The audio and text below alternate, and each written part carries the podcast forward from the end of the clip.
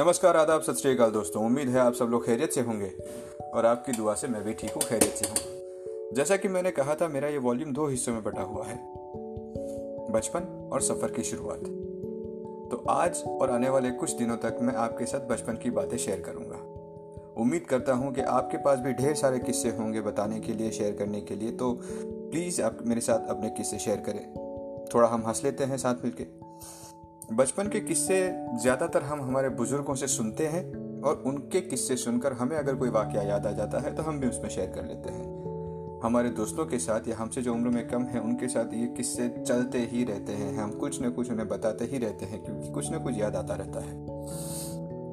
Master जी की मार हो, स्कूल का होमवर्क हो, बंक किया हो, पिताजी की सीख हो, किसी मास्टर जी का डर हो, कुछ भी हो, ये किस्से बहुत खूबसूरत होते हैं।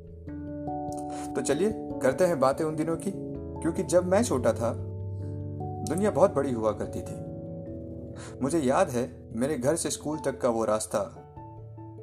क्या क्या नहीं था वहाँ? चाट के ठेले, जलेबी की दुकान, बर्फ़ के गोले, सब कुछ। अब वहाँ बड़े बड़े मॉल हैं, पर फिर भी सुना सुना लगता है। शायद दुनिया सिमट रही है। जब मैं छोटा था शामें बहुत लंबी हुआ करती थी। मैं हाथ में पतंग की डोर पकड़े घंटों उड़ा करता था। वो लंबी साइकिल की रेस, वो बचपन के खेल, वो हर शाम थक कर चूर हो जाना।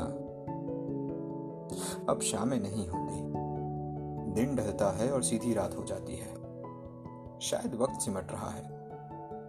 जब मैं छोटा था, दोस्ती बहुत गहरी हुआ करती थी। दिन भर हुजूम बनाकर खेलना, वो दोस्तों के घर का खाना, वो लड़कियों की बातें अब भी मेरे कई दोस्त हैं, पर दोस्ती न जाने कहाँ है। जब भी ट्रैफ़िक सिग्नल पर मिलते हैं हाय हो जाती है, और अपने अपने रास्ते निकल देते हैं। होली, दिवाली, जन्मदिन, नए साल पर बस एसएमएस आ जाते हैं। रिश्ते बदल रहे हैं, शायद ज़िंदगी सिमट रही है। जब मैं छोटा था, तब खेल भी अजीब हुआ करते थे। छुपन छुपाई लंगड़ी टांग टिपी टिपी टाप अब इंटरनेट और ऑफ़िस से फुर्सत नहीं मिलती। शायद ज़िंदगी बदल रही है। ज़िंदगी का सबसे बड़ा सच, कब्रिस्तान में लिखे एक बोर्ड पर पड़ा था। मंजिल तो यही थी, बस ज़िंदगी गुजर गई यहाँ आते आते ज़िंदगी का लम्हा बहुत छोटा है। कल की कोई बुनियाद नहीं, और आने वाला कल सिर्फ़ सपने में ही है। तो तमन्नाओं से भरी ज़िंदगी में हम सिर्फ़ भाग रहे हैं। शायद रफ्तार धीमी करना ज़रूरी है। है ना?